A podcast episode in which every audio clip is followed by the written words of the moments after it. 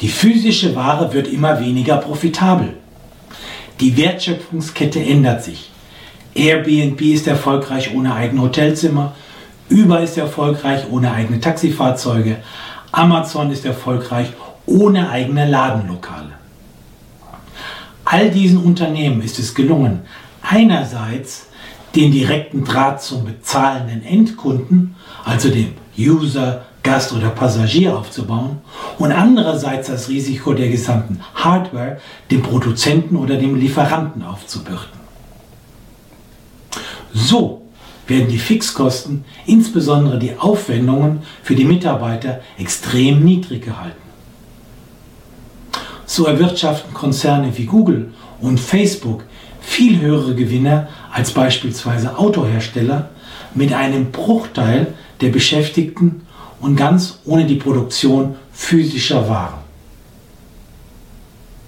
Welches sind negative Konsequenzen der Digitalisierung? Ob wir es wollen oder nicht. Viele der bisherigen Arbeitsplätze in ihrer bisherigen Form werden verschwinden und dafür neue andere Jobs entstehen. Insgesamt werden aber zukünftig weniger Menschen für die gleichen Leistungen gebraucht. In den USA wo die internetbasierten Geschäftsmodelle ja erfunden wurden, betrifft die Arbeitslosigkeit sowohl Industriearbeiter als auch Akademiker. Weitere Konsequenzen. Viele Buchläden, Plattenläden und Bibliotheken schließen. Magazine verkaufen im Kampf ums Überleben Teile ihrer Identität an Werbekunden. Kulturgüter verkommen zur billigen Ware.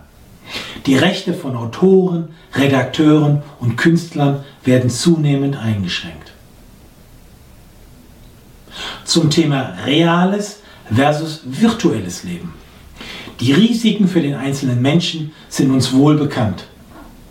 Manche Computernutzer verbringen mehr Zeit online als offline. Sie haben in den elektronischen Netzwerken Tausende von virtuellen Kontakten, haben aber in der wirklichen Welt kaum reale Freunde. Dies illustriert auch der neu geschaffene Krankheitsbegriff der Internet Gaming Disorder oder IGD als eine Form der Internetabhängigkeit. Die Digitalisierung macht die Leistung transparenter als früher. Die Leistung des Einzelnen und der Teams wird nicht mehr tätigkeitsorientiert, sondern vielmehr ergebnisorientiert bewertet. Einige Unternehmen haben inzwischen eine Results Only Work Environment oder ROWE Strategie eingeführt. Schließlich braucht das Unternehmen ja keine Schreibtischpräsenz oder Betriebsamkeit, sondern eindeutige Resultate. Hier kann der Mitarbeiter entscheiden, wann und wo er die Arbeit konkret erledigt. Die Beiträge zum Unternehmenserfolg werden dabei durch klare Key Performance Indicators oder KPIs transparent gemacht. Die erfolgreichen Firmen fördern eine unternehmerische Geisteshaltung und reduzieren bürokratische Fesseln und ein ausuferndes Berichtswesen.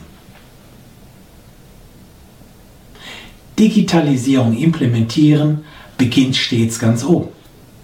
Wenn Sie es mit der Digitalisierung ernst nehmen, müssen Sie zuerst die Geschäftsleitung bzw. den Vorstand überzeugen. Die Unterstützung Ihrer Pläne muss also von ganz oben kommen. Wer hingegen die Digitalisierung nur als eine Aufgabe der IT-Abteilung sieht, hat deren Tragweite nicht verstanden. Einige Konzerne haben dafür extra einen Chief Digital Officer oder CDO ernannt, aus meiner Sicht aber unnötig, da hier eine zusätzliche Interface geschaffen wird. Das Motto für Implementieren der digitalen Strategie lautet Anpacken und Ausprobieren.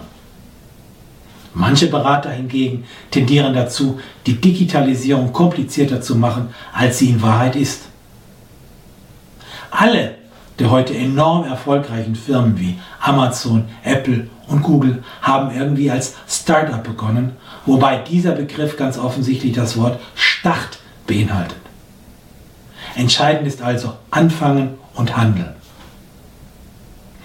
Der Beginn von innovativen Projekten und das schnelle Verbessern aufgrund von Feedback, auch Rapid Prototyping genannt, sind zentrale Elemente, was allerdings den Mut zu einer gewissen Fehlerkultur erfordert, in der Scheitern nicht automatisch mit Ächtung verbunden ist.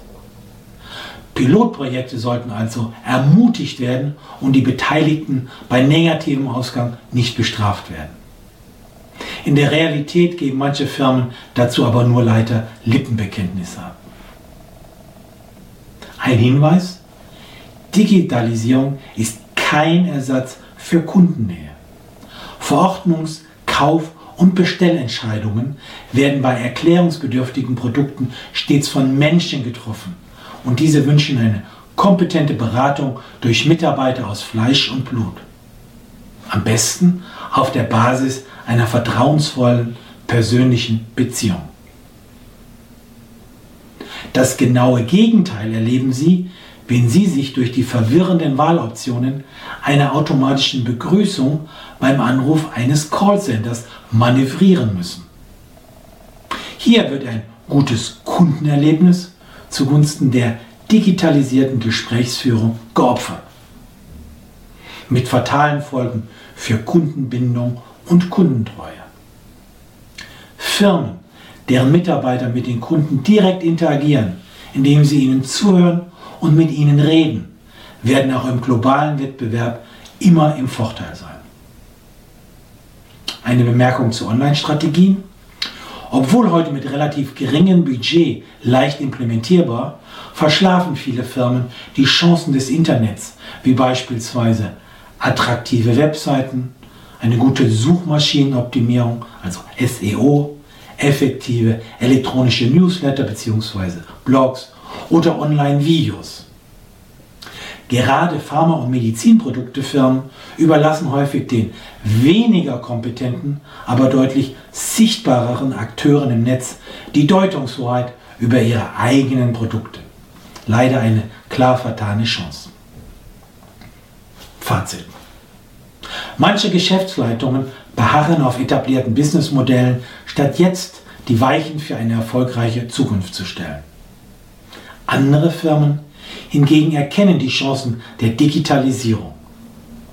Nutzen Sie die Tipps dieses Artikels, um zukünftig auf der Gewinnerseite zu sein. Weitere Tipps sowie den Management-Newsletter mit aktuellen Auswertungen finden Sie gratis auf www.umbachpartner.com. In diesem Sinne weiter viel Erfolg wünscht Ihnen Ihr Günther Umbach.